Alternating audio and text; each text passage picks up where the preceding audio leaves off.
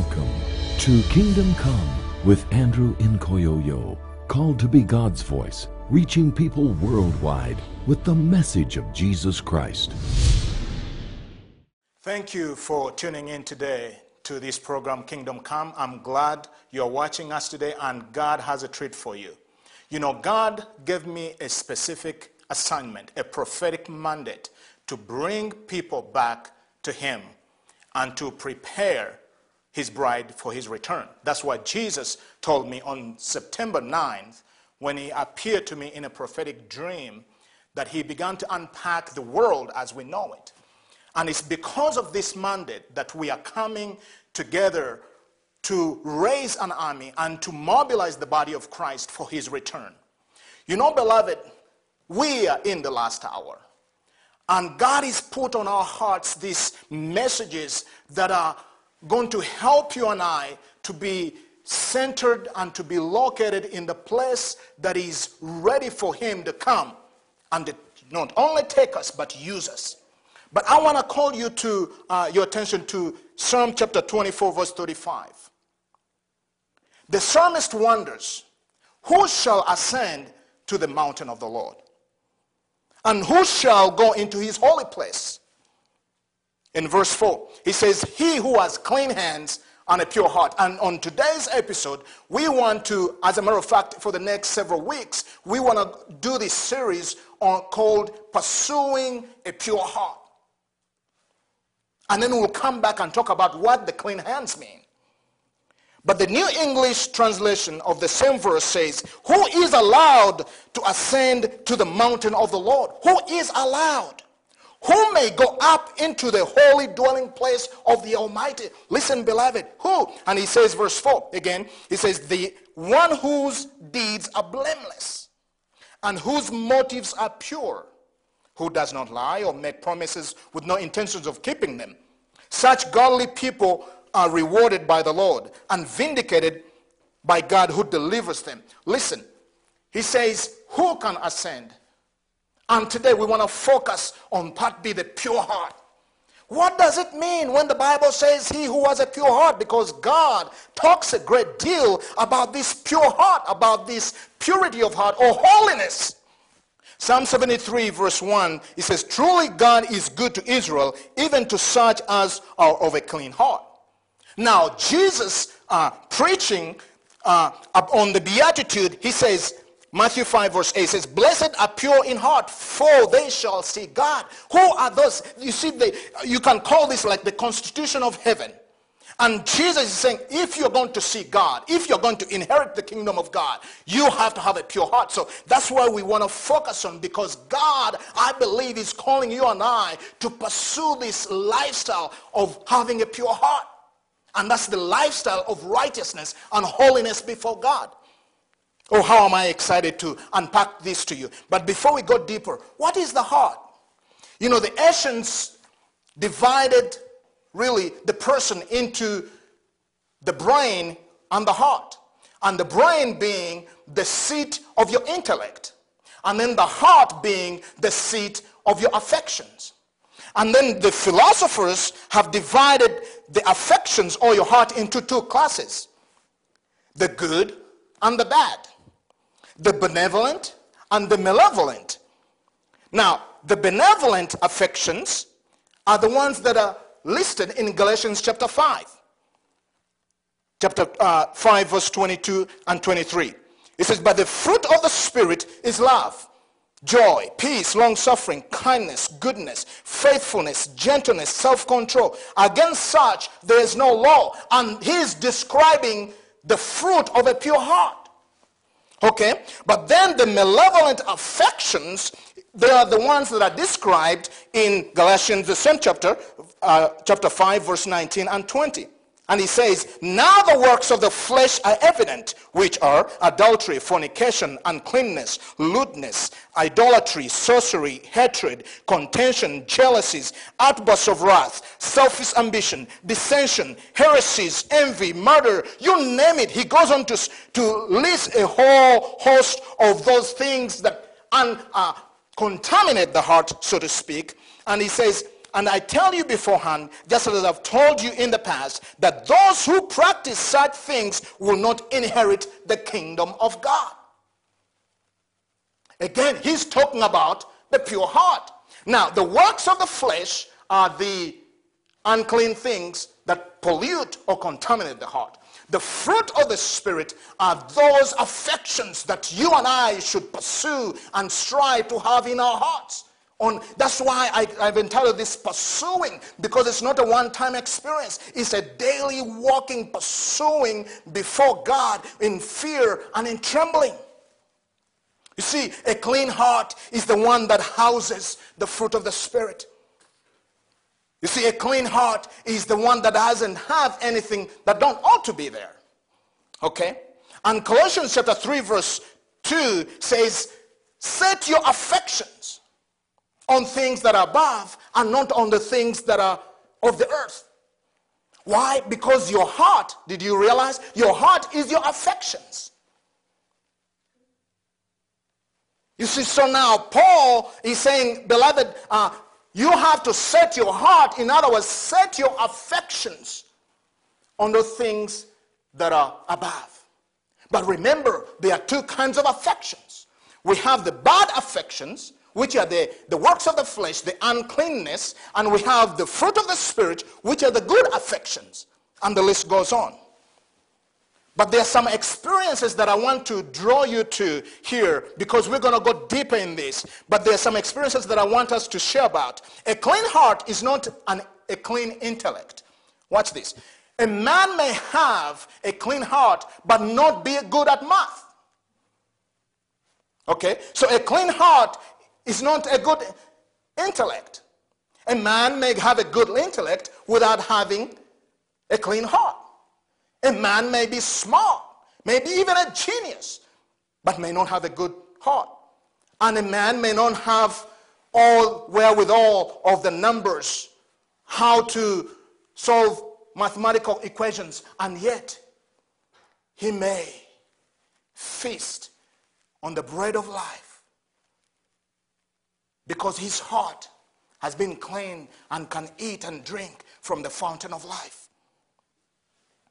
You see, that's one thing that we think if you have a, a, a clean heart, you, you, you are beyond the possession of a clean heart is beyond making a mistake. That's not not what he's saying here.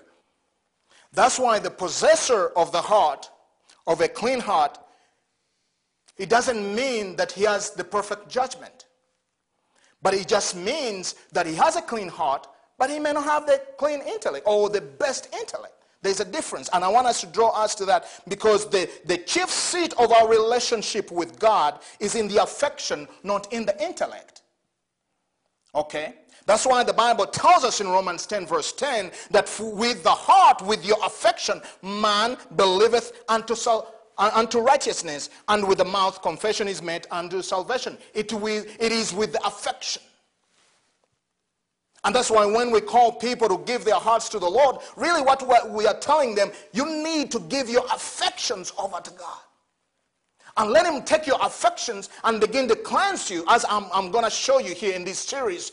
Because, and take all the other affections that don't belong there, that only those affections that ought to be there will explode and grow and germinate and bear more fruit for the glory of God. Point number two a clean heart is entirely distinct and also is more than an emotional experience. You see, salvation is not an emotion, but the emotion of joy and peace are the result of salvation, not salvation itself. Amen. So, when we pursue God, and if we are pursuing a, a clean heart, we have to come to the place where we are truly doing the will of God. Because when you know you, you are cultivating and you, you have this experience from God called a pure heart is when you can do the will of God without any, any uncleanness like any jealousy, any envy in you. Then you know you have a clean heart. Let me tell you a story. I read a story of this young man. He broke his arm. And when the doctor came to set the bone back, the young man told the mother, Don't let him touch me, mama. Just give me more medicine. So this young man would rather stay in pain and take some temporary fix, but not go through the process of setting back the bone that will eliminate the long term pain. I believe there are many of us that would rather cling on to the unclean heart because we don't want to go through the process like this young man here. Just give me a little bit, just give me a little religion to just make me look good.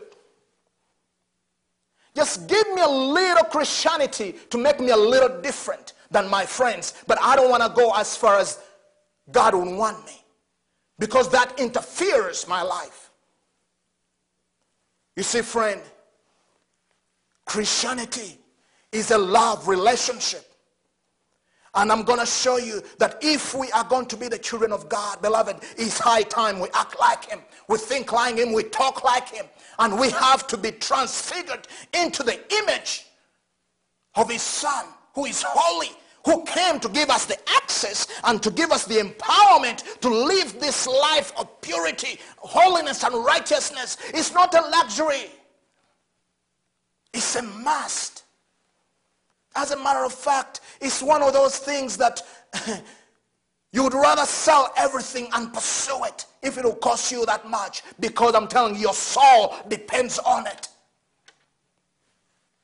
You see, there's thousands of Christians who'd rather feel good than be good, who'd rather have just enough religion but not the fullness of all that God has for us. Let me tell you, when Jesus died on the cross, he didn't just die just to give us a little bit of God. He didn't just die just to bring us a little bit nearer to God. And I'm, I'm going to tell you, that's really not scripture. He brings us into the fullness of God, where God will come to live and abide in us and with us. It's a different relationship. But you see, we have to realize that that's the place, that's the intimacy, that's the depth of God's love for us. But you see, we have to desire not to follow after the multitude. There are those that follow Jesus only because of the loaves and the fishes. The Bible tells us because of the miracles. And there are many today Maybe you're watching, you've been following him just because of what he could do for you. And they followed because of the miracles they saw, and they were hoping to get one. So they followed him in the desert. Not, but not because they believed his message and they were so in love with him and they were selling out to him for what he has and what he could do and make out of them and the glory that he desires to receive out of them. Oh, dear friend, are we looking for the results of salvation? Or are we looking for salvation itself? There is another story of a man who had a choice to take the king's daughter as his wife or half the kingdom. I think this illustrates the point. Because this old man chose the daughter but in time, the kingdom became his. Why? Because he chose to marry into the family. In time, he inherited the kingdom. He became the king. So, would you rather have half of what this world has to offer you? Just a little bit of Christianity, or would you rather, would you rather inherit the kingdom? Because he says, those that have a pure heart, they will inherit the kingdom. They will, they will be allowed to ascend into the heavenlies. And I'm going to show you what this does to your, to your prayer life, to everything about you, and what God will do for you, in you, and through you. It's awesome. But you see, even many good people, they have shied away from this subject because the enemy has convinced us that we, we, we, this is not of that necessity. Just be a good person. But listen friend i'm telling i'm sharing this with all love and with all compassion. God did not only come for good people. God is not looking for good people He's looking for a holy people, a people that have washed themselves in the blood of his son, so that Jesus may receive the glory that he deserves. Let me tell you, it's like a mockery when the blood of Jesus was spilled for you and you don't bathe in that blood and you don't access the fullness of what the blood of Christ can do for you. It's like a mockery in the eyes of God. Oh, dear friend, how I desire for you and I to tremble and to begin to seek. You know, the Bible says that faith comes from hearing and hearing by the word of God. We have taught people how to be blessed. We have taught people how to get a miracle from God, but we haven't taught them how to be holy and how to be pure before God. You see, the same faith you have for a miracle finances, for a miracle of healing, it's going to take the same faith, and I'm going to show you because you and I can have a pure heart before God. And that's the greatest news I have today for you. That you and I, it doesn't matter where you are, what you have been through, and what is happened to you, even where you are right now, you've messed up so bad, God has not given up on you because he is able to give you if you will do what he says for you to do. Hallelujah. Oh, blessed be the Lord Almighty. And I want to also take share with you this last point that a clean heart, that we, we, we mistake a clean heart with the experience of regeneration or conversion. You see, you may be saved. And watch me on this. And I refer you to the book of Romans, to the book of Corinthians, because we don't have the time to go through all. But you look at Paul's letters to the church, most of it was because people were carnal. People were walking in the flesh. They were confessing believers. Here in Corinthians 3 1, and I, brethren, could not speak unto you as unto spiritual, but as unto carnal, even as unto babes in Christ. For ye are yet carnal. For whereas there is among you envying and strife and divisions, are ye not carnal and walk as men?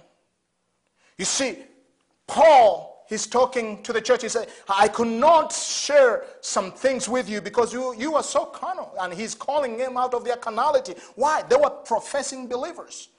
I refer you to the Word of God. They were believers. They were uh, going to church. They were part of Bible studies. They were Sunday school teachers. Some were even pastors and apostles. I'm, I'm telling you, you, maybe you are this is something not to judge, but to help you and I go before God and allow the Holy Spirit to examine us. Because he says, because of these things, these are characteristics of an unclean heart. And it's possible that even believers could have an unclean heart. And so I want to give you some practical applications here. Because I believe as you hear the word of God, it's best that you take this message and you go before God and you ask God. This is the call to action. Ask the Lord to reveal the true condition of your heart. And I'm going to be showing in several series to come. But right now, before we finish this broadcast, I want you to ask God, show me the true condition of my heart. Because it's until God reveals the condition of your heart and you are able to say yes and you are able, it's going to depend on your response, what you say. Listen to what uh, Psalm chapter 32, verse 5 says. The psalmist says, I acknowledged my sin unto thee. When God began to reveal his sin, he says, I acknowledged it. That's one of the things you have to, you have to acknowledge you have to confess and repent. He says, I acknowledge my sin unto thee, and my iniquity have I not hid. I said, I'll confess my transgressions unto the Lord, who forgives my iniquity of sin. First John chapter 1 verse 9. He says, if we confess our sins, he is faithful and just to forgive us of our sins and to cleanse us from all the unrighteousness. Now, when the word uses the word cleanse, the Bible uses the word cleanse, it means the washing and the cleansing of your heart from the guilt and the shame that is associated with the iniquity and the sin. Okay? So here he says that if we acknowledge our sin, the unclean things in our hearts, the works of the flesh, and whatever the Lord will show you, he says, if you acknowledge, you confess, and you begin to repent, he is faithful and he's just to forgive our sin and cleanse us not only from the sin itself, but from the guilt of that sin and the shame of that sin. Beloved, you have sinned. I have sinned. We were all sinners. But I'm telling you, when you come under the authority of the blood of Christ Jesus, it cleanses you not only from the unrighteousness, but from the guilt of that unrighteousness and from the shame that sin might, might have brought into your life. So then you become a new creation and you walk a new life that's why Paul says that if anybody be in Christ is a new creation. Why? Because he gives you a new heart. And that new heart, he cleanses you of all the guilt. And with the new heart, you begin a life of no guilt and no shame. But you see, the enemy, now, the enemy will always want to keep coming back and pointing you back to your past. That's why you always have to point him to the blood of Jesus. Because through the blood of Jesus, you're not only forgiven, you're not only justified, you're forgiven and justified and cleansed of all wrongdoing, and all the guilt and all the shame is washed by the blood. Amen. And so, this is where you begin to go before God. Psalm 51, verse 10. And I'm going to show you in the next program because I want us to lean on this because it's so important. But as we finish, I want to give you this. It's biblical for you to go before God and cry out like David did. Psalm 51 verse 10. He says, create in me a clean heart, O God, and renew a right spirit within me. You have to cry out and you can cry out to him for a clean heart. And like David, it can be yours. So I want to pray right now that God will give you the tenacity, will give you what it takes so that you can begin to walk in this reality. Beloved, the enemy doesn't want you to go there. He would rather have you in sin, though you're a believer, have you in this sin that is there that hinders God, as we, we have seen and we will continue to see, so that you don't enter into the fullness of all that God has. You see, because you are dangerous the moment you can begin to walk in the character and in the true nature of God. Guess what? The Bible says you are allowed into the Holy of Holies. You are allowed to ascend into the heavenlies and release the kingdom of God to come and touch earth so that the kingdoms of this world will become the kingdoms of our Lord and his Christ. That's why the enemy would rather keep us in compromise, complacency, and apathy and not call sin and iniquity what it is because he knows that if you can look like God, you're going to have the action of God. You're going to have the kingdom of God upon you and in you, around you, and manifesting through you like never before. You are dangerous when you are walking under the Spirit of God in purity, in holiness and righteousness. And beloved, this is the call that God is putting out to all that will heed the call. He says, if you have this hope that I'm coming and I'm coming soon, you purify yourself. Beloved, it's time as the body of Christ. We went before God and he said, God, I don't care what's going to cost me, but I want you to clean my heart. Give me a new heart. Create in me a new heart, oh God, and renew a right spirit. For what? So that you may glorify him indeed. You see, that's the chief prayer that every believer should have. So my prayer for you is going to be that God will begin to convict you of the things that you have neglected and ignored. He has been talking to you and he's calling you into a deeper place. So Father, I ask for the spirit of conviction to come upon those that watch this broadcast right now. I pray for an anointing for conviction of sin judgment and righteousness, for the spirit of holiness to come upon your people, that they will begin to desire the true experience of a pure heart as part of their everyday existence in the body of Christ. In Jesus' name, amen. Watch this broadcast here on UA Network every Saturday at 7:30 p.m. Central Time. To watch on our website, receive prayer, to give, or to request a copy of Andrew's book, Working the Works of God, please visit us online at www.kingdomimpactministry.org or write to Kingdom Impact Ministry, P.O. Box 2073, Montrose, Colorado 81402. This broadcast is a presentation of Kingdom Impact Ministry and is made possible by the grace of God, faithful prayers, and gifts from partners and viewers like you. Next time on Kingdom Come. Well, the Bible tells us that nobody knows the time or the hour for the coming of the Son of Man. So, which means, as part of our everyday existence in this world and in the body of Christ, we are to be ready. But we cannot be ready because the prerequisite, as I'm going to show you, of entering into the dwelling place of the Almighty God, of entering heaven, is holiness. Or, in other words, put a pure heart. And so, if we think it is not of that great importance, it's not only really a bad notion on our part, but also it robs our hearts of that internal uh, necessity because it is so vital to you and I to pursue this. But why?